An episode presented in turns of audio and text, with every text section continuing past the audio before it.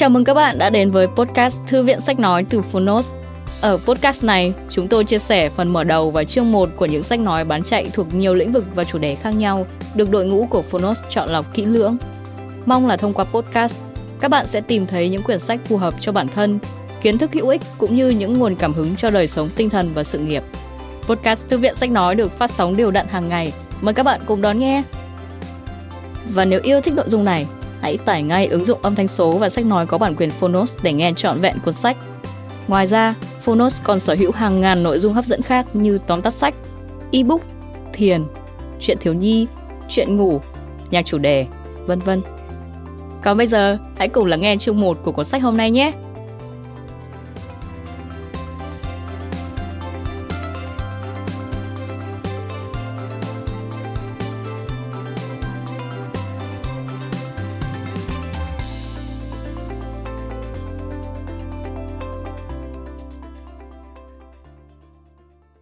Bạn đang nghe từ Phonos.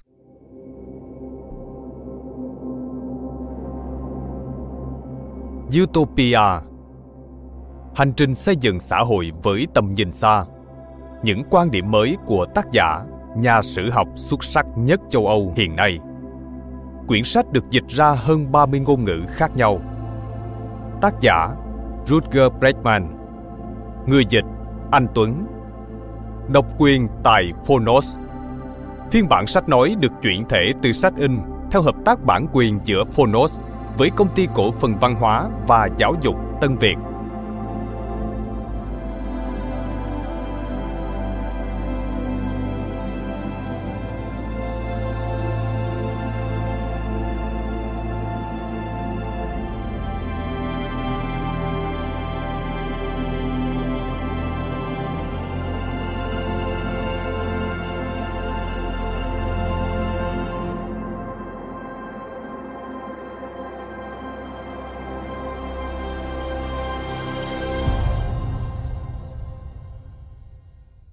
Chương 1 Sự trở lại của Utopia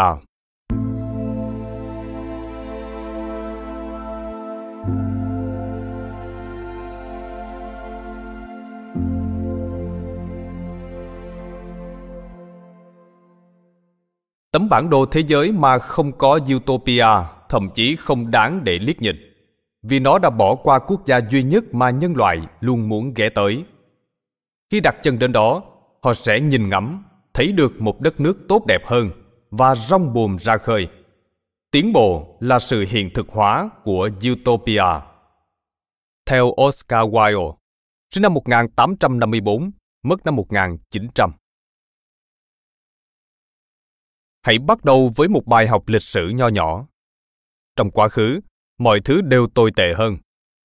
Trong khoảng 99% tiến trình lịch sử, 99% nhân loại đã sống trong cảnh nghèo khổ, đói khát, bẩn thỉu, sợ hãi, mông muội, bệnh tật và xấu xí. Mới gần đây thôi, vào thế kỷ thứ 17, nhà triết học người Pháp Blaise Pascal, sinh năm 1623, mất năm 1662, vẫn mô tả cuộc sống như một thung lũng khổng lồ ngập trong nước mắt. Nhân loại thật tuyệt vời, ông viết vì họ biết định mệnh của mình là phải khốn khổ. Ở Anh, nhà triết học cùng thời Thomas Hobbes, sinh năm 1588, mất năm 1679, cũng đồng ý rằng cuộc sống của con người về cơ bản là đơn độc, nghèo nàn, tồi tệ, tàn bạo và ngắn ngủi. Nhưng trong 200 năm qua, tất cả những điều đó đã thay đổi chỉ trong một khoảnh khắc ngắn ngủi nếu so với quãng thời gian mà giống loài của chúng ta đã tồn tại trên hành tinh này. Hàng tỷ người đột nhiên trở nên giàu có, no đủ, sạch sẽ, an toàn, thông minh, khỏe mạnh và đôi khi còn xinh đẹp. Trên hành tinh mà 84% dân số vẫn sống trong cảnh nghèo đói cùng cực vào năm 1820, đến năm 1981, tỷ lệ đó đã giảm xuống còn 44%. Và bây giờ chỉ sau vài thập kỷ, nó chỉ còn dưới 10%. Nếu xu hướng này tiếp diễn, tình trạng nghèo đói cùng cực sẽ sớm được xóa bỏ vĩnh viễn. Ngay cả những người vẫn được coi là nghèo cũng đang được hưởng cuộc sống dư dật chưa từng có tiền lệ trong lịch sử. Ở đất nước nơi tôi đang sống, Hà Lan, một người vô gia cư sống bằng trợ cấp của chính phủ ngày nay có nhiều tiền để chi tiêu hơn so với một người bình thường vào năm 1950 và có nhiều gấp 4 lần so với những người sống trong thời đại hoàng kim huy hoàng của Hà Lan, khi đất nước này vẫn đang thống trị bảy đại dương. Trong suốt nhiều thế kỷ, thời gian hầu như chỉ đứng yên. Rõ ràng là có rất nhiều sự kiện để lấp đầy những cuốn sách lịch sử, nhưng cuộc sống thì không tốt đẹp hơn bao nhiêu. Nếu bạn đặt một người nông dân Ý từ năm 1300 vào một cỗ máy thời gian và thả anh ta tại Tuscany những năm 1870, anh ta sẽ không nhận thấy quá nhiều sự khác biệt. Các nhà sử học ước tính thu nhập bình quân đầu người hàng năm ở Ý vào những năm 1300 là khoảng 1.600 đô la. Khoảng 600 năm sau, sau thời kỳ của Columbus, Galilei, Newton, cách mạng khoa học, phong trào kháng cách và thời kỳ khai sáng, sự ra đời của thuốc súng, in ấn và động cơ hơi nước. Con số này vẫn là 1.600 đô la. 600 năm văn minh và cuộc sống của một người Ý trung bình vẫn đứng yên tại chỗ. Mãi đến những năm 1880, trong giai đoạn Alexander Graham Bell phát minh ra điện thoại, Thomas Edison được cấp bằng sáng chế cho bóng đèn. Carl Benz may mò với chiếc xe hơi đầu tiên và Josephine Cochran thì nghiền ngẫm về điều có thể là ý tưởng tuyệt vời nhất từ trước đến nay, máy rửa bát. Người nông dân Ý mới bắt đầu bị cuốn vào cuộc hành trình tiến bộ. Và đó thực sự là một hành trình điên rồ. Hai thế kỷ qua đã chứng kiến sự phát triển bùng nổ về cả dân số và của cải trên toàn cầu. Thu nhập bình quân đầu người hiện cao gấp 10 lần so với năm 1850 một người Ý bình thường giờ giàu gấp 15 lần so với năm 1880. Còn nền kinh tế toàn cầu ư? Giờ nó lớn gấp 250 lần so với trước cách mạng công nghiệp, khi gần như tất cả mọi người, ở tất cả mọi nơi vẫn còn nghèo khổ, đói khát, bẩn thỉu, sợ hãi, ngu ngốc, bệnh tật và xấu xí. Mời bạn tham khảo hình 1. Hai thế kỷ tiến bộ thần kỳ được đính kèm trên ứng dụng. Utopia thời Trung Cổ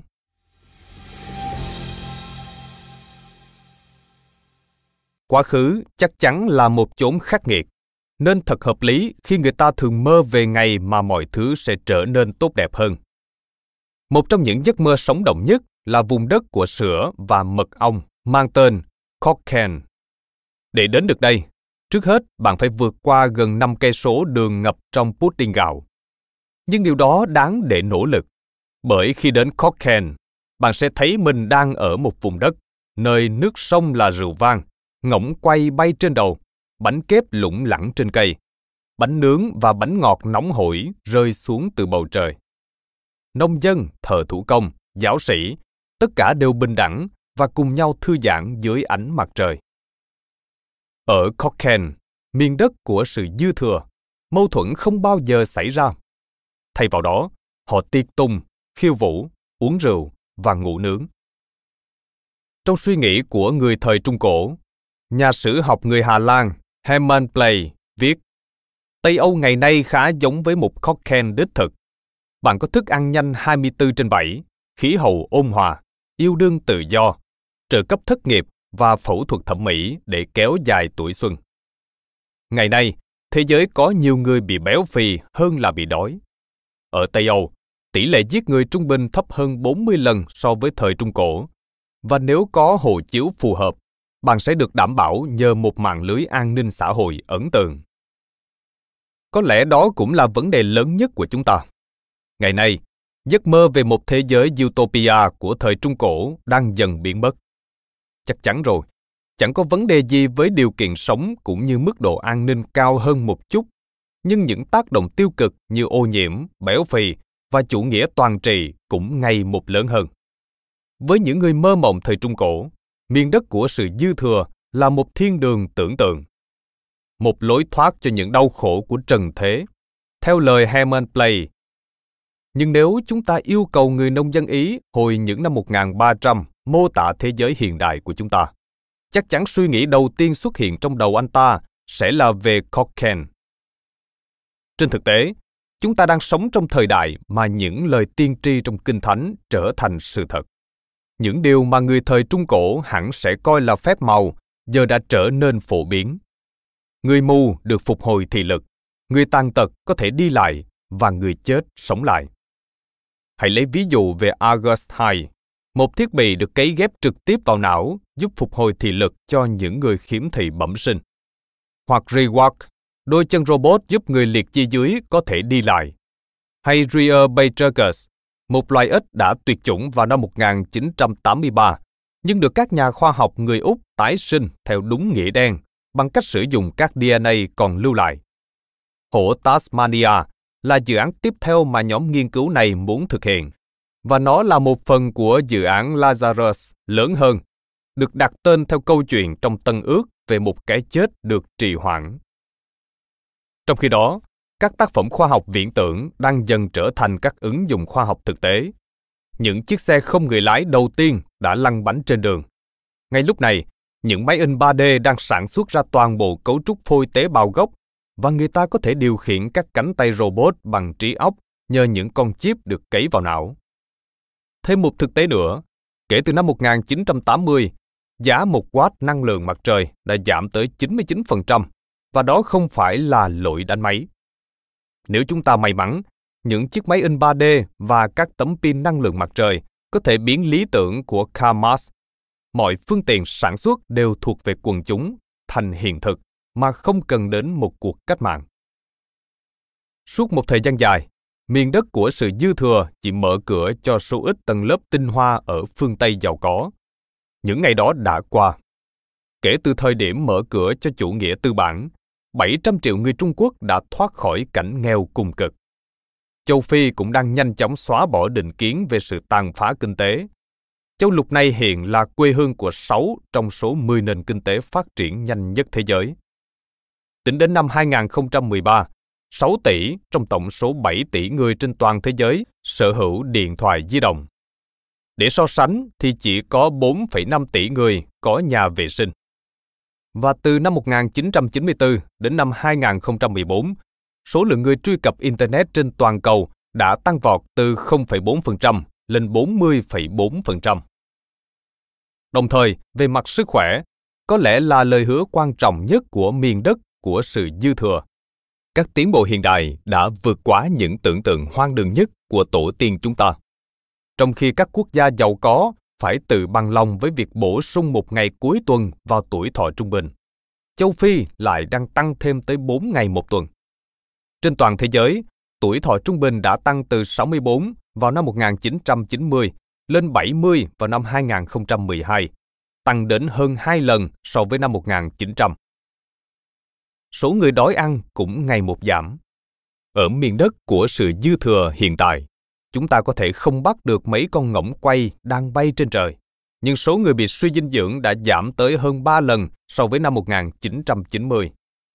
Tỷ lệ dân số thế giới sống với ít hơn 2.000 calo mỗi ngày giảm từ 51% vào năm 1965 xuống còn 3% vào năm 2005. Hơn 2,1 tỷ người được sử dụng nước sạch từ năm 1990 đến năm 2012. Trong cùng thời kỳ, số trẻ bị coi xương giảm còn 1 phần 3. Tỷ lệ tử vong ở trẻ em giảm đáng kinh ngạc, 41%, và tỷ lệ tử vong ở thai phụ cũng giảm một nửa. Vậy con bệnh tật thì sao? Một trong những kẻ sát nhân hàng loạt đáng sợ nhất trong lịch sử, căn bệnh đầu mùa, đã hoàn toàn bị xóa sổ. Bệnh bại liệt cũng tương tự khi số nạn nhân vào năm 2013 đã giảm tới 99% so với năm 1988. Đồng thời, số lượng trẻ được tiêm chủng để phòng chống những căn bệnh phổ biến một thời cũng ngày một nhiều hơn. Ví dụ, tỷ lệ tiêm chủng vaccine sởi trên toàn thế giới đã tăng từ 16% vào năm 1980 lên 85% ở thời điểm hiện tại trong khi số ca tử vong đã giảm hơn 3 phần tư trong giai đoạn từ năm 2000 đến năm 2014. Kể từ năm 1990, tỷ lệ tử vong do lao phổi đã giảm gần một nửa. Số người chết vì sốt rét đã giảm một phần tư so với năm 1990 và số người chết vì S so với năm 2005 cũng giảm một phần tư. một vài số liệu dường như đã quá tốt để được coi là đúng sự thật. Ví dụ, 50 năm trước, cứ 5 trẻ em thì có một em chết trước khi đến được sinh nhật lần thứ năm. Còn hiện nay, tỷ lệ đó là 1 phần 20. Năm 1836, người giàu nhất thế giới, Nathan Mayer Rothschild, qua đời do thiếu thuốc kháng sinh. Trong những thập kỷ gần đây, những liều thuốc vaccine với giá siêu rẻ chống lại bệnh sởi, uống ván, ho gà, bạch hầu và bại liệt đã cứu sống nhiều người hơn mỗi năm so với nền hòa bình thế giới có thể cứu được trong thế kỷ thứ 20. Rõ ràng là vẫn còn đó rất nhiều căn bệnh, ung thư chẳng hạn, chưa thể chữa trị. Nhưng chúng ta cũng đang giành được những thắng lợi trên mặt trận đó. Năm 2013, tạp chí uy tín Science đã có bài viết về việc khám phá ra cách tăng cường hệ miễn dịch để chống lại các khối u. ca ngợi nó là bước đột phá khoa học lớn nhất trong năm. Cũng trong năm đó, lần đầu tiên những nỗ lực trong việc nhân bản tế bào gốc của con người đạt được thành công. Một bước tiến đầy hứa hẹn trong việc điều trị các bệnh di truyền ti thể, trong đó có một dạng bệnh tiểu đường. Một số nhà khoa học thậm chí còn cho rằng người đầu tiên được ăn mừng bữa tiệc sinh nhật thứ 1000 đã được sinh ra. Đồng thời, chúng ta cũng ngày một thông minh hơn. Vào năm 1962, 41% trẻ em không được đến trường, trái ngược với mức dưới 10% hiện nay. Ở hầu hết các quốc gia, chỉ số IQ trung bình đã tăng thêm từ 3 đến 5 điểm sau mỗi 10 năm, chủ yếu là nhờ sự cải thiện về dinh dưỡng và giáo dục. Có lẽ đó cũng là lý do khiến chúng ta trở nên văn minh hơn rất nhiều, với việc thập kỷ vừa qua là giai đoạn hòa bình nhất trong lịch sử. Theo Viện Nghiên cứu Hòa bình ở Oslo, số lượng thương vong do chiến tranh mỗi năm đã giảm tới 90% so với năm 1946. Tỷ lệ giết người, cướp của và các hình thức phạm tội khác cũng đang trên đà suy giảm. Economist đưa tin cách đây không lâu rằng thế giới giàu có đang ngày càng có ít tội phạm hơn. Đám tội phạm vẫn còn đó, nhưng chúng đang trở nên già cỗi và suy giảm về số lượng. Mời bạn tham khảo hình 2, chiến thắng của vaccine và hình 3, chiến tranh đã suy giảm được đính kèm trên ứng dụng. Một thiên đường ảm đạm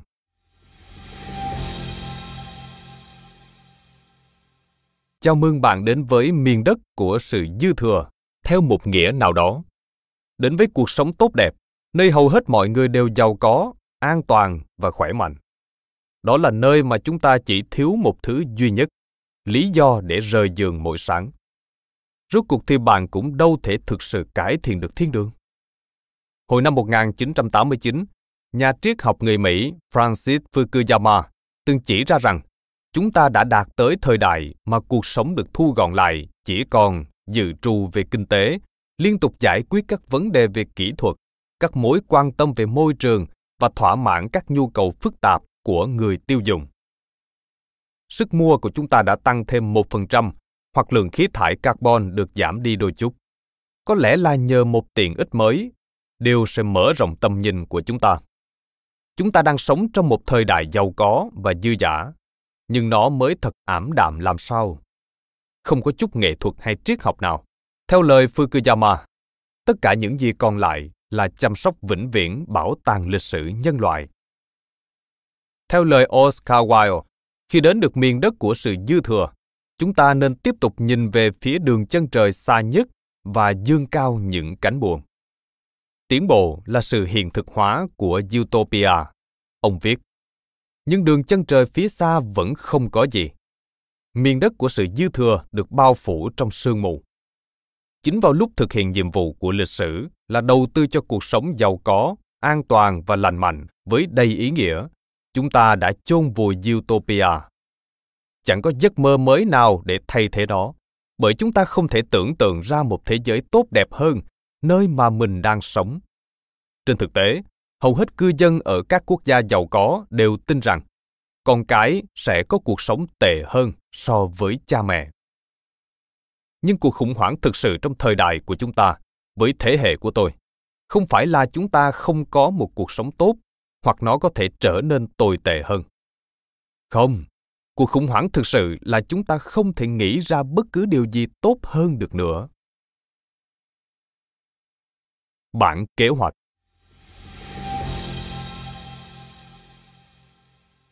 cuốn sách này không nỗ lực để dự đoán tương lai, mà đang nỗ lực để mở khóa tương lai, để khai mở tâm trí của chúng ta. Tất nhiên, ý nghĩa của những câu chuyện về utopia luôn nằm ở những thông tin về thời kỳ mà chúng được tưởng tượng ra, hơn là ở nội dung thực sự của chúng. Miền đất của sự dư thừa cho chúng ta biết mọi thứ về cuộc sống thời trung cổ. Khắc nghiệt. Hay nói đúng hơn, cuộc sống của hầu hết mọi người ở hầu hết mọi nơi hầu hết đều luôn khắc nghiệt. Sau tất cả, mọi nền văn hóa đều có một phiên bản miền đất của sự dư thừa của riêng mình. Mong muốn đơn giản mang tới những câu chuyện utopia đơn giản. Nếu đói, bạn mơ thấy một bữa tiệc sao hoa. Nếu lạnh bạn mơ thấy một ngọn lửa ấm nóng.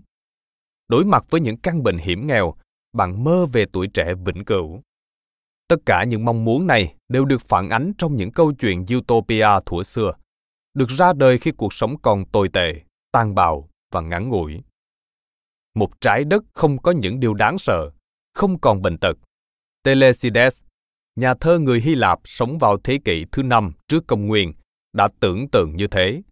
Và nếu cần bất cứ thứ gì, nó sẽ tự xuất hiện. Mọi khe suối đều chảy ra rượu. Cá sẽ vào nhà bạn, tự nướng rồi nằm lên bàn. Nhưng trước khi chúng ta có thể đi xa hơn, hãy phân biệt giữa hai loại hình utopia trước đã. Hình thức đầu tiên là hình thức quen thuộc nhất, Utopia dưới hình hài của bản kế hoạch chi tiết.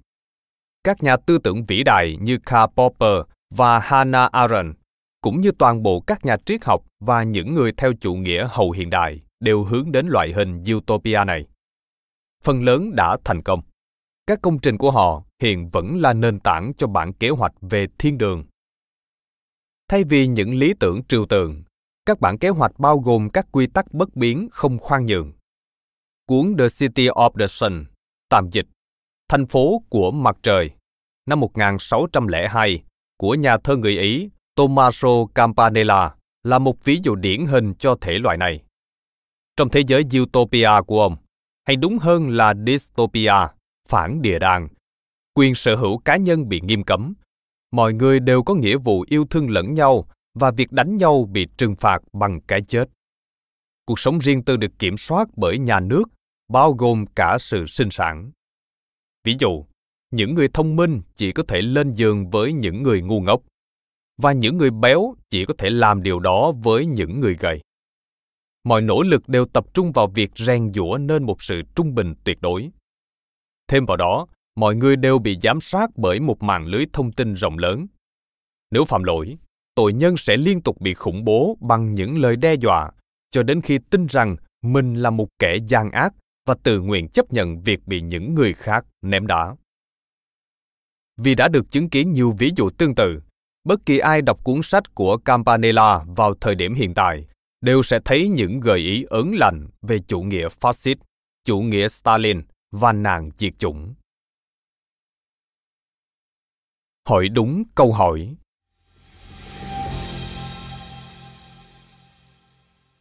Tuy nhiên, vẫn còn một con đường khác dẫn tới utopia một con đường đã hoàn toàn bị lãng quên.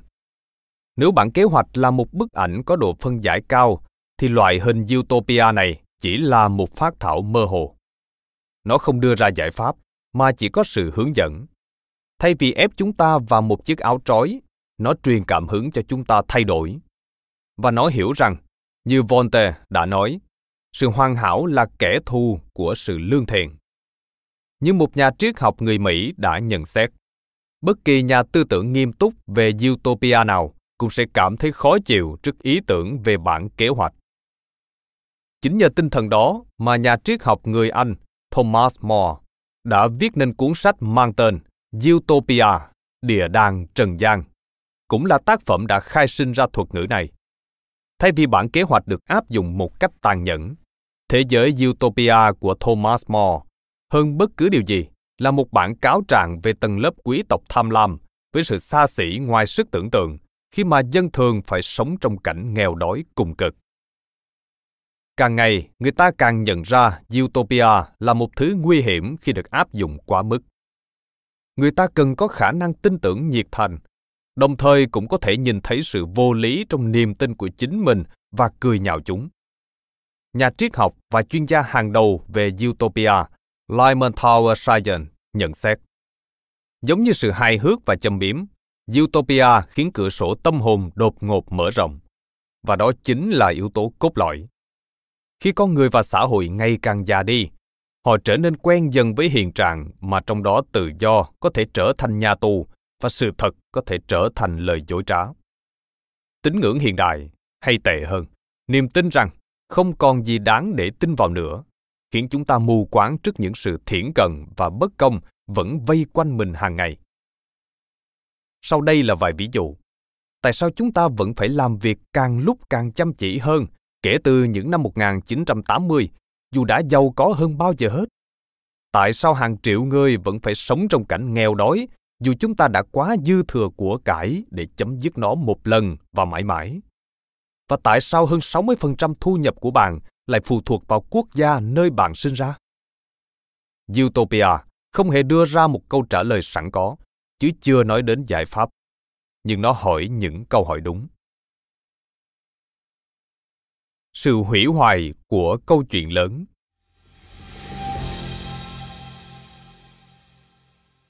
Ngày nay thật đáng buồn. Những giấc mơ của chúng ta thậm chí không thể bắt đầu trước khi chúng ta thức dậy. Nói theo lối hoa mỹ sáo rỗng thì giấc mơ đã tìm được đường để biến thành cơn ác mộng. Utopia trở thành nơi sinh sôi nảy nở của những bất hòa bạo lực, thậm chí là diệt chủng. Utopia cuối cùng đã trở thành dystopia, mà thực ra thì bản chất của nó vốn đã là vậy. Sự tiến bộ của con người là một huyền thoại. Lại thêm một câu sáo rộng nữa đây. Và thực tế thì chúng ta đã xây dựng được thiên đường của thời Trung Cổ.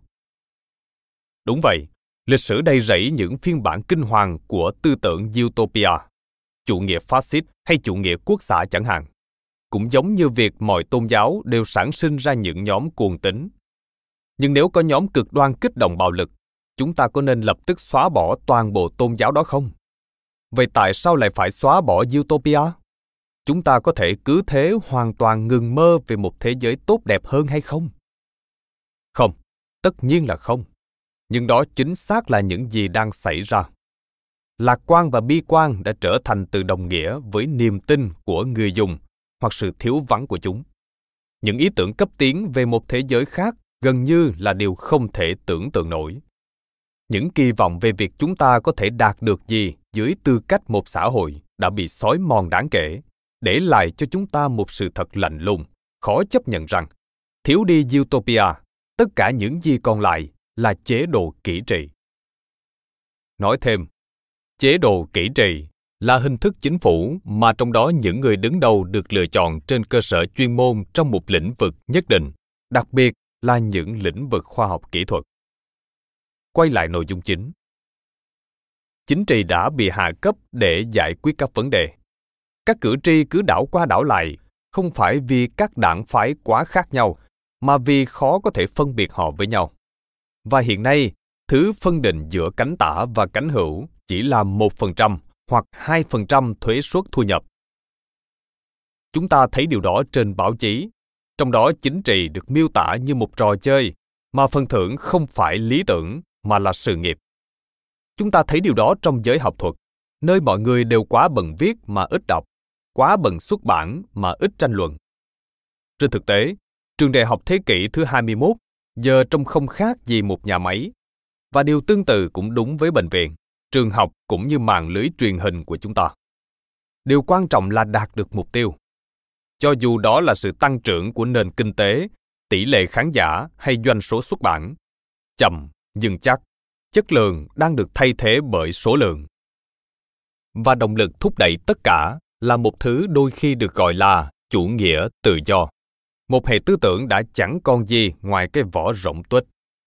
Điều quan trọng vào lúc này là hãy cứ là chính mình và làm việc của bạn. Tự do có thể là lý tưởng cao nhất của chúng ta, nhưng chúng ta đã biến nó thành một thứ tự do trống rỗng sự sợ hãi của chúng ta trước mọi hình thức của đạo đức đã khiến nó trở thành một chủ đề cấm kỵ trong các cuộc tranh luận công khai Dù sao thì, những cuộc đối đầu công khai phải mang tính trung lập, nhưng chưa bao giờ nó mang tính gia trưởng như vậy. Ở mọi góc phố, chúng ta bị dụ dỗ nhậu nhẹt, say xỉn, mượn, mua, vật lộn, căng thẳng và lừa đảo. Mọi điều mà chúng ta tự nhủ về quyền tự do ngôn luận đều được mớm lời bởi không ai khác ngoài những công ty có thể trả tiền cho quảng cáo vào giờ vàng. Nếu bất cứ đảng phái chính trị hoặc giáo phái tôn giáo nào có được ảnh hưởng, dù chỉ bằng một phần nhỏ so với những gì ngành công nghiệp quảng cáo có với chúng ta và con cái chúng ta, chúng ta hẳn sẽ sẵn sàng nổi loạn. Nhưng vì đó là thị trường, vậy nên chúng ta vẫn trung lập. Nhiệm vụ duy nhất còn lại của chính phủ là vá víu cuộc sống hiện tại. Nếu bạn không tuân theo bản kế hoạch chi tiết về cách để trở thành một công dân ngoan ngoãn và biết tự bằng lòng, các thế lực sẽ rất sẵn lòng uống nắng bạn vào khuôn khổ. Công cụ lựa chọn của họ, kiểm soát, giám sát và đàn áp. Trong khi đó, chính sách phúc lợi ngày càng chuyển trọng tâm từ những nguyên nhân khiến chúng ta bất mãn sang các triệu chứng. Chúng ta đến gặp bác sĩ khi bị ốm, nhà trị liệu tâm lý khi cảm thấy tâm lý rối loạn, chuyên gia dinh dưỡng khi thừa cân, nhà tù khi bị kết án và huấn luyện viên nghề nghiệp khi thất nghiệp. Tất cả những dịch vụ này đều vô cùng tốn kém, nhưng chẳng đem lại được nhiều tác dụng.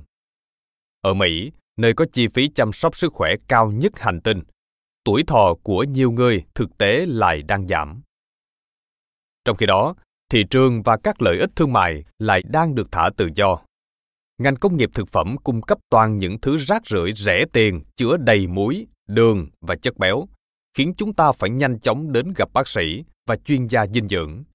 Các công nghệ tiên tiến đang khiến càng lúc càng nhiều công việc biến mất, buộc chúng ta phải quay lại chỗ các huấn luyện viên nghề nghiệp và ngành công nghiệp quảng cáo thì khuyến khích tiêu số tiền mà chúng ta không có vào những thứ vô giá trị mà chúng ta không cần để gây ấn tượng với những người mà chúng ta không thể chịu nổi. Sau đó, chúng ta có thể tới khóc trên vai chuyên gia trị liệu tâm lý của mình. Đó chính là thế giới dystopia mà chúng ta đang sống ngày nay. Thế hệ được nuông chiều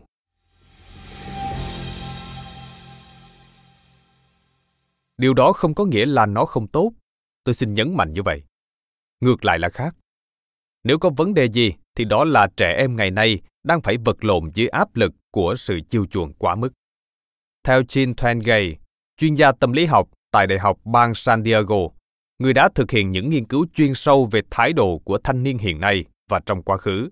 Lòng tự trọng đã gia tăng mạnh mẽ kể từ những năm 1980.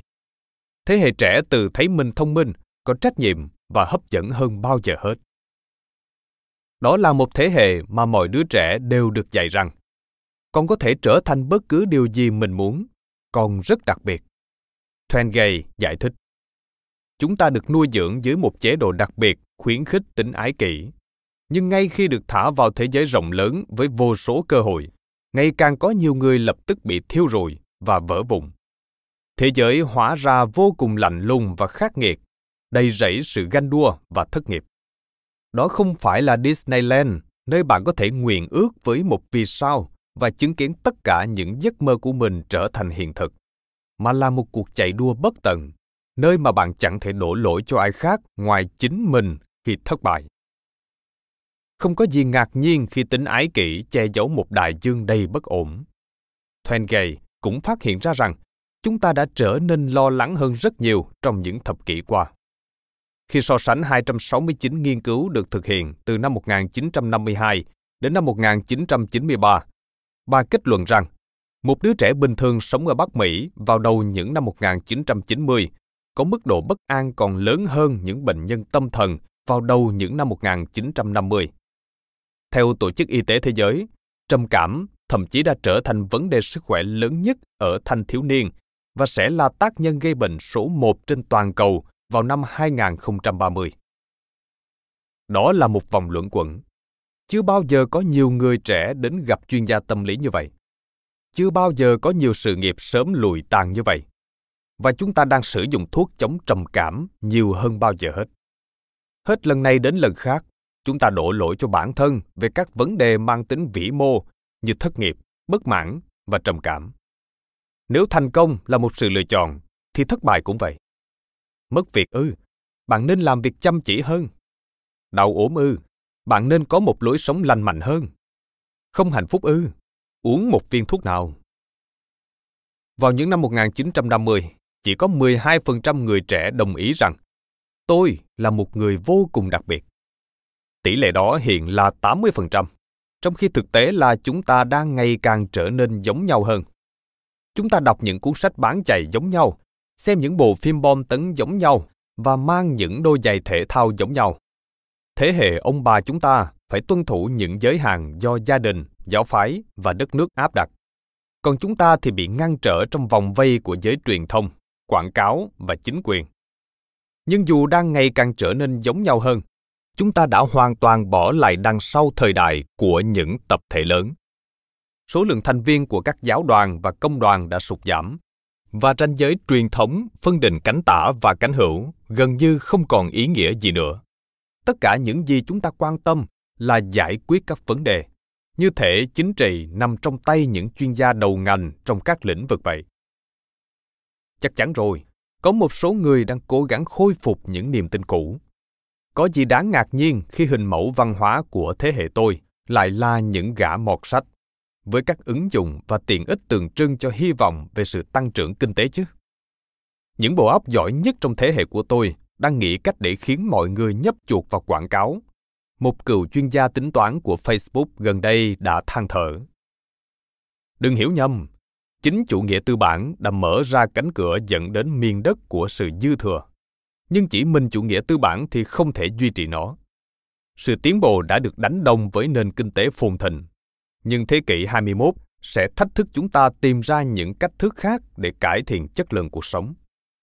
Và trong khi phần lớn người trẻ phương Tây lớn lên trong thời đại kỹ trị đều không quan tâm tới những điều đang xảy ra trên chính trường, chúng ta sẽ phải quay lại đó thêm một lần nữa để tìm ra utopia mới. Khi nghĩ như vậy, tôi cảm thấy rất vui trước sự bất mãn của chúng ta. Vì sự bất mãn là một thế giới tách biệt với sự thờ ơ.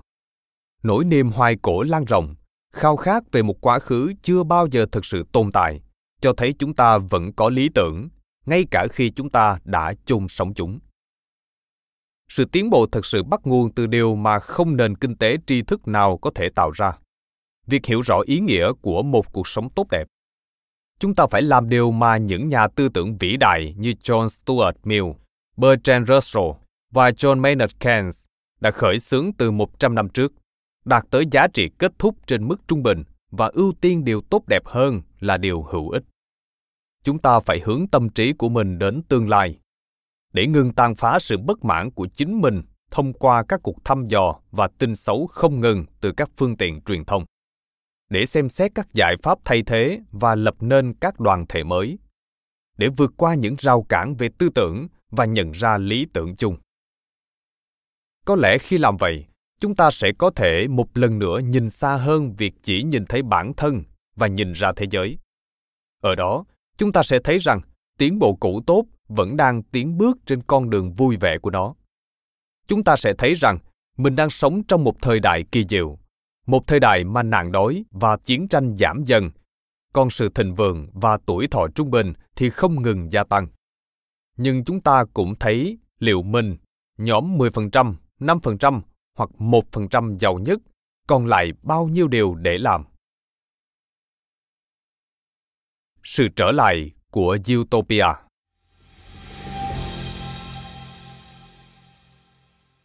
đã đến lúc quay lại với việc nghĩ về utopia. Chúng ta cần một kim chỉ nam mới, một bản đồ thế giới mới một lần nữa bao gồm một lục địa xa xôi, chưa được khám phá, utopia. Tôi không nói tới những bản kế hoạch cứng nhắc mà những tín đồ cuồng tín của Utopia muốn chúng ta chấp nhận mở lý thuyết hay những kế hoạch 5 năm của họ. Họ coi trọng những giấc mơ điên rồ hơn so với nhân quyền. Hãy nghĩ thế này.